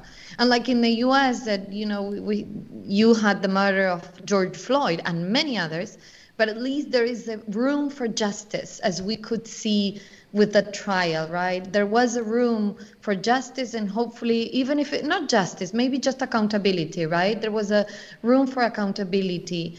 And there is so much more to do, but at least there is that light where you could see that justice, as you mentioned, could be brought. The example that if you do this to another person, this will happen to you. Maybe it will happen to you. The problem with the Tatmadaw is that it's in power and it controls the justice system, it controls the government. So, what will happen? What do you think will happen? It still looks like a strong entity, unlike I'm thinking of the military regimes in Latin America that were losing so much power. So, eventually in Chile, they would have to call a referendum in the 90s, at the, in, in 1990 actually and or in Argentina where it ended up in a war to try to have the people's support, but the war was lost, so it lost all of the support. So I think it's the Tatmadaw is on that verge. It, certainly, it has lost the support of the majority. I'm sure a lot of people will still support the Tatmadaw as they're they're afraid to recognize that they've been complicit with the crimes they, the Tatmadaw committed. Yet I don't see a a clear future. Well, I'm not, you know, I'm not the oracle, but I don't see a clear future of what will happen. Uh, do you, uh, Zarni, have an idea uh, about this, or any any thoughts on what could happen in the next next couple of years? Right? Yeah, I, I think uh, I would uh, I would argue point uh, you know definitively, Tatmadaw is not in in full control at all. Mm-hmm. And uh, okay. you know, like uh, the, hmm. you know, we are entering the end of the third month of demonst- uh, protest. Mm-hmm. It is unheard of that the world still talks about this because usually uh, the, you would have a, a, military coup, and then there was a, you know, uh, the, the popular protest, and then that will be crushed bl- uh, mm-hmm. in a bloody crackdown. But that you know that's what the Tatmadaw tried, and, and it mm-hmm. worked in the past. Every single time there was an uprising, it had worked, except this time. Yeah, mm-hmm. and Tatmadaw is not mm-hmm. in control of the full okay. full country. We've got you know about 22 different uh, ethnic armed organizations, with the different territorial zones that they control. Uh, Tatmadaw, uh, you know, the, the the morale of the troops, uh, the the the troops are extreme is extremely low in some of the areas that they held. Uh, uh, even despite their superior firepower, um, some of the battles would last for like one hour, and then troops would just disintegrate or surrender. Yeah. Oh, Uh, and, and so yeah, they don't fight, uh, and also the Tatmadaw does not have a functioning state. Uh, you know, name every single profession. A majority of them refuse to refuse to uh, you know go to office. Yeah, for the last three uh, three weeks, and also the private sector. You know, like well, we don't have trains running. Yeah, because the the, the train Oh. conductors. Yeah, no, no, no. They This don't want to- like Mhm. no, no. The, you know, this this is they they you know they, they were not as effective as Mussolini. At least Mussolini could get the trains run on time, and that they could not run a single train running. uh, get, uh, um, also, you know, doctors and nurses, teachers, yeah, no one's going to work, and so they were trying to get everything um, uh, up and running. They wanted to- because the, the the the framing of the Tatmadaw. You know, I was one of the early ones who started saying.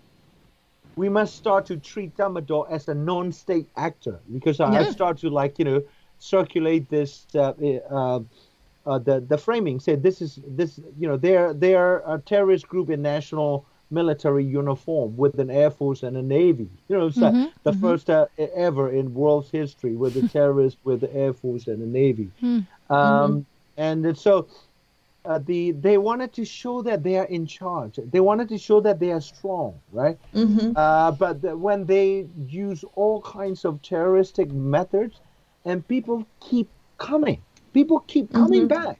You know, uh, across the country, you kill people in four towns. You know, the next morning you wake up, twenty other towns were like a protest. You kill people on main avenues, and people were protesting in small lanes. Yeah. You kill pe- you kill people everywhere. People go online. Uh, you know they do online virtual protest, flower protest. If people cannot come to the take to the streets, they leave signs or you know four in the morning all over the city. That kind Wow. of yeah? Wow. And then the you know the the, uh, the also the society weaponized the culture. You know here's the thing. Yeah. New, we have um, a, a New Year in you know the, uh, about two weeks ago, and uh, the, the Burmese New Year's, whatever in the recorded history of Burmese culture and celebration, there was not a single year where entire society refused to celebrate New Year's. So the, in the New Year day, towns and cities were deliberately turned into ghost towns. You will not. You will only see a few stray dogs crossing the street.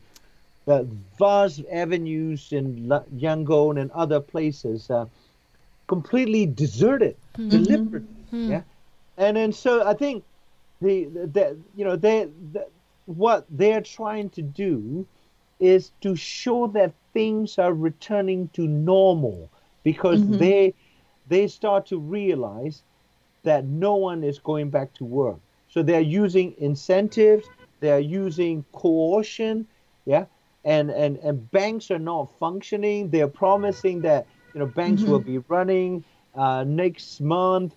Uh, you know, schools will reopen, children will be uh, given free lunches and that kind of thing, right? And and also the um, you know as I speak, there there are fightings going on in about like four or five different states, yeah, and and in every single place, every single battle, unless like they bring in air support, the ground troops are not fighting, they're not fighting, they're not defending, yeah, they Yeah. leave, It's they very surrender. interesting. Yeah, and so I, I, I think what will happen? I think there, the there are a number of scenarios. That none of them is good. Um, Hmm. The one is, uh, the- you know, China has invested so much, not just money, but strategically yeah, in Burma. They built this uh, 800 kilometer long gas and oil twin pipeline. Yeah, mm-hmm. and and they consider that piece of uh, you know economic asset, uh, sovereign asset? Meaning like uh, the, the, that pipeline is to provide uh, alternative source of energy security to the China uh, to China, yeah? because the China has, you know, the uh, until a, a, few years ago, used uh, South China Sea mm. and uh, the Strait of Malacca, you know, near Singapore, um, as the the the sole transport route to bring oil from the Middle East. Now, because the you know China fears that there will be some kind of a military confrontation with the United States in that part of the world. So they've been trying to build an alternative security uh, energy security route, mm-hmm. and that is Burma. Yeah? Hmm. And so the, the, the, they they view Burma as a as an integral component of its long-term grand strategy. Mm-hmm. Uh, wow. and, and, and Burma is not just a you know a place of a pipeline. It is also one of two strategic access points into the Indian Ocean. Yeah. So the Chinese People's Liberation Navy wants to be world class navy. It cannot be a world class blue water navy unless it can access both the Pacific and uh, Indian Ocean. Hmm. Yeah. So so Burma and Pakistan are two access points. Yeah. And then so so this has a major long-term implications for domestic politics because China will not accept any democratic regime or government in Burma or democratic system hmm. in Burma that is going to be hostile to or uncontrollable by Beijing. Mm-hmm. And, and, the Burmese public opinion is categorically anti-China. Hmm. Yeah? Um, not not necessarily Chinese. we also have yeah. a lot of Chinese, and you know some of us make uh, you know take pains to point out the need to separate, you know, like uh, uh, yeah. the, the, hatred of China, Chinese as a people, vis-a-vis the you know the resentment and hostility toward China, China as a political state. Yeah, right, mm-hmm. right. And uh, and so the Burmese uh, also noticed that there are so many Chinese activists who have been killed, and so that that hmm. you know anti-Chinese racism is is pretty much uh, you know uh, confronted when they realize that Chinese also give up their lives for freedom mm-hmm. of Burma, and also you know that has also to do with the uh, the emergence of a, a new type of uh, you know inclusive uh, society, civil mm. society mm. in Burma. And so, but what, what I want to say is China is going to make sure that um, a pliable political system stays in place. In the mm. event that the Burmese yeah. military gets routed, they will also make sure that you know the the the, the next government is answerable to China. Right? Mm. And, and, so, sure. you know, the I think the the I think so far, Irena, I think like China is still betting on the military and its ability to crush this, mm-hmm. you know, uh, revolution and stay on in power. In the event this military becomes seriously weakened, China holds the trump card. It can come in and help find, uh, you know, uh, a least violent solution. Yeah. Yeah. You know, like a, give the Burmese top generals sanctuary to, in Beijing or Shanghai, and yes. allowed allowed mm-hmm. this military to be dismantled mm-hmm. and uh, you know replaced with alternative structures of mm-hmm. uh, um, organizations which the the civilian population is after. And there are, there are thousands of young uh, Burmese young uh, they're training to fight hmm. you know, in different yeah. areas. And also, the uh, we also have uh, 20 different armed organizations. They are also looking into uh, integrating different organizations so that they can become a federal armed forces. And Amazing. So, so there are It's so many things going on, and and and, and uh, to to be honest, uh, no- no one can know with certainty. But but I, Certainly. you know, the, the, Mhm. I, I think for the next uh, five years, I mean, Burma is a toss-up. Yeah, Mm. uh, it can go anywhere. But you know, all, all the options that you look at, uh, there aren't, you know, really good options. Yeah. Yes. Yes. Well, in is we you know we're running out of time and we don't want to take too much of your time. We we But are going to have he'll- he'll Zarni back. back. Absolutely. He'll come back, yes. I think I- I- we're going to make you a regular. I was Yeah, looking If at you I- have I don't- time. I don't, I don't, I don't know who is going to pay to listen to us. no, don't it's free.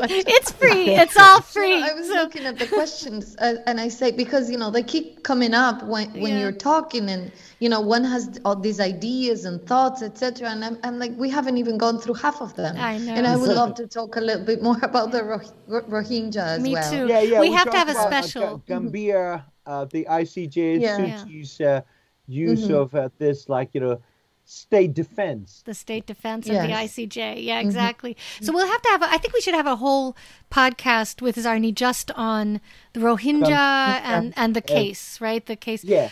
Um, but before we go today, Zarni, are there ways in which, since since uh, Myanmar's a or Burma's a toss-up for the next five years, and things are shifting very quickly, there is a civil society you've noted in in Burma that that's that's um that's rising to the occasion. Right, and that has a exactly. different view, and it, it may be quashed by the Tatmadaw, it may be quashed by China, right? It may be quashed by outside elements or internally. But what can our listeners do to support that civil society? Because in the end, it's it's that vision, civil society's vision of a more inclusive Burma. Uh, that could set the stage for a less violent and uh, uh, future and one more resilient towards the kinds of threats that have caused genocide in the past in Burma, right? That have kind of kept this genocidal cycle going. Um, so it's certainly in our interests um, to to support right the the initiatives of of civil society in Burma. Um, which Well, which I is I- partially armed right now, right? I mean, civil society sometimes has to become armed in order to defend itself. That's right. Yeah. I mean, I mean, if if if you know, like, no one would say only non-violent resistance is acceptable when you are fighting a Nazi-like regime. Mm-hmm. No one, no one morally complained that uh, Polish partisans and French partisans Exactly. took up arm against fascist Exactly. occupation. Mhm, exactly. So why why should uh, you know the Burmese people be forced to you know resort to only non-violence? You see what I mean? Mhm. There's always limit to everything, right? Mhm. And so, uh, but, but I think uh, I, I I you know I'm not I'm not here to advocate uh, support for uh, armed resistance. Uh, but I, I would say if you if you know there there are some concrete ways the Americans can help uh, because uh, you know the, after all you uh, the, the the the Americans have the the power as voters yeah? uh, the, to enable this you know inclusive non-racialist non-bigoted uh, you know self-organizing civil society to grow uh, you can either help it directly or you can help it indirectly. You know the, the, you the americans can help weaken the military Mm. that is holding or that is hell bent on crushing this flowering of a new type of society right? Mhm, they don't want people to get along. They don't want people uh, to look after each other because they want to be the guardian right? So so the, the society no longer welcomes them. Mhm. so to help the civil society to push this, you know, like fascist like military out of power, Mm-hmm. well, the Americans can basically tell the Biden administration, yeah, to, uh, you know, issue an executive order, uh, you know, sanctioning specifically one particular, you know, military control economic entity. It's called Myanmar Gas and Oil Enterprise, MOGE. Yeah, and and uh, you know the gas and oil, you know, brings in billions of dollars in income for the military, and they use the money to feed the rank and file uh, that have morphed into terrorists. Uh, so, e- if Biden administration can, you know, would do only one hmm. thing, you know, in addition to what it has done, it has ba- it should uh, target this military control oil and gas sector. And that will put a stop to American corporations, mm-hmm. particularly Chevron. Yeah, mm-hmm. Chev- Chevron has given the Burmese military millions of dollars in the last uh, four or five, you know, for ten years, millions and millions of dollars, right? and uh, and so that is what needs to happen. You know, turn off the gas, yeah, and and Chevron. If Chevron goes, and uh, other uh, oil corporations will have to stop. And if the Americans That's great. target target the oil and gas sector run by the Burmese military, that that would give a huge boost to the Burmese civil society. yeah? Because it's basically, you know, these petrodollars are like oxygen to, to this cancer. Yeah? Yeah. and you need to you need to turn it off. That's Certainly. great. hmm That's wonderful. And that's so concrete. There were there were recently demonstrations, right? What was it? Yes. March 6th, In April yeah, 16th.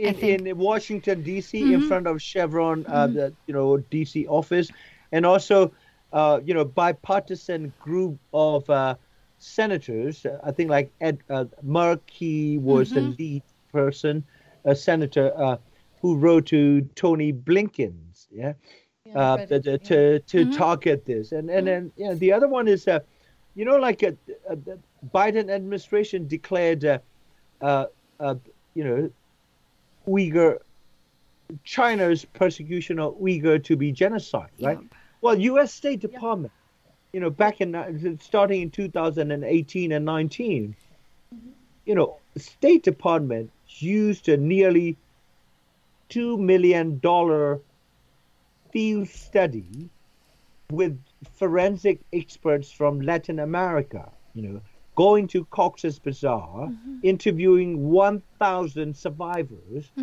and uh, you know, uh, they Tony Blinken has on its shelf Mm, this ready-made report. Yeah, uh, he just needs to read it and say, Yeah. you know, the, the the Rohingya genocide is so well documented. yeah, multiple studies. You know what I mean? Uh, the the uh, you know it's including the Holocaust Museum. You know?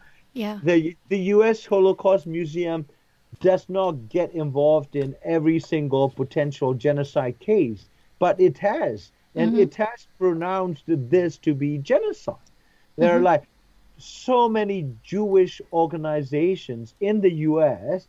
that says this is genocide. Yeah. Yeah. So so Blinken can, de- you know, declare mm. the Burmese military's persecution of Rohingya a genocide.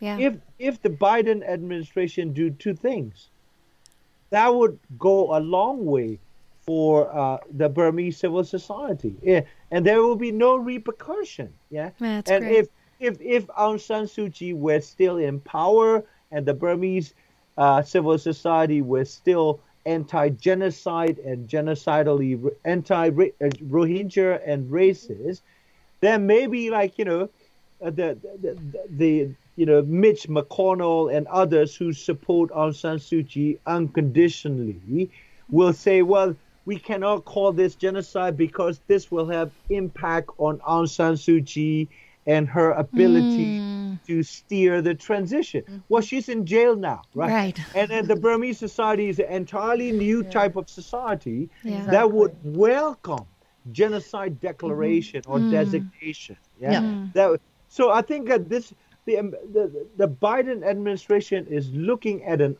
ideal context mm-hmm. wherein it can take the credit, moral credit, and give the Burmese this political elixir. Yeah? Oh, that's that's fantastic. And for our listeners out there, um, we will include uh, underneath this interview information on how to get more involved in the, for example, the efforts uh, to to um, to to somehow uh, boycott the Myanmar oil and gas enterprise MOGE, as well as other ways to get involved. But but you heard it here. Um, we should pressure, Americans can pressure the new president, Joe Biden, uh, to create a uh, an executive order to sanction MOGE and to recognize the Rohingya genocide as a case of genocide. So that's those are two very very wonderful suggestions and very concrete actions that people can take right away. Mm-hmm. Yeah, yeah and I, I'd like to add no, I just like to add that I like this concrete actions. Well, the recognition of genocide certainly, but mm-hmm. also this concrete action on the OGE, right? Um, MOGE. Myanmar sorry, M- yes. MOGE. Perfect. MOGE. I'm sorry. Um, also, it directly harms the militaries and not the entire people. A lot of the exactly. economic sanctions put on on a country usually harm the people. So in this particular case, I, I very much appreciate that it's it's concrete. It's not just sanctioning the state that will eventually directly sanction also the individuals.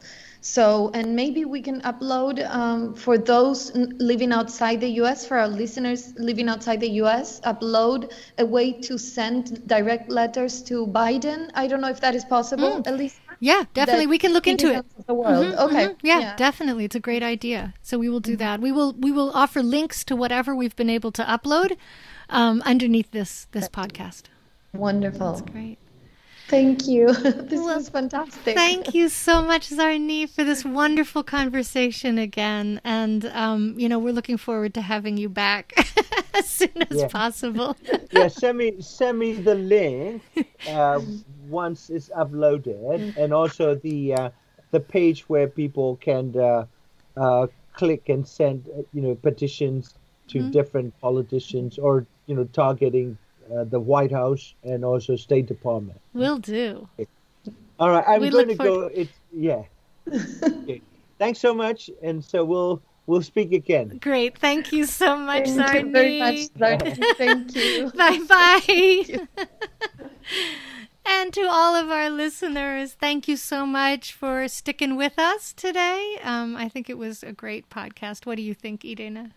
Oh, it was just fantastic. I had so many questions, Me but uh, too. Uh, unfortunately, I do I didn't want to keep interrupting him all the time. but we'll we'll have him back, and eventually I'll remember the questions. yeah, exactly. Right, write them down. And for our listeners out there who have questions for Zarni, we will be having him back. So please send us your questions. Um, it's easy to do, particularly if you go to our Patreon site. You could just go to Patreon and search for Anti Genocide Coffee Break, a multinational podcast, and we'll pop up. And you could send us our question, your questions there, and we will make sure to ask him when he's next on our program. So we want to thank you so much for your support and for joining us today. Um, we hope that you will consider subscribing to our Patreon. All of our um, interviews are free, but uh, any subscription, we're coming up with, we're figuring out what kind of special things you can get other than a mug and a t shirt and a sticker if you subscribe to us.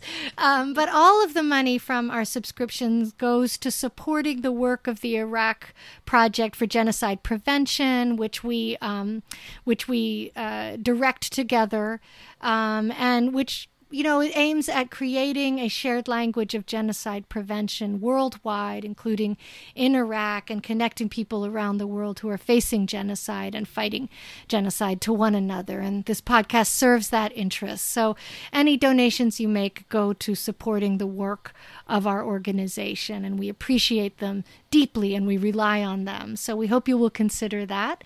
And in the meantime, have a wonderful week. Uh, don't forget to join us next week with your coffee next Thursday, and we look forward to seeing you then. Bye-bye. Bye bye. Thank you.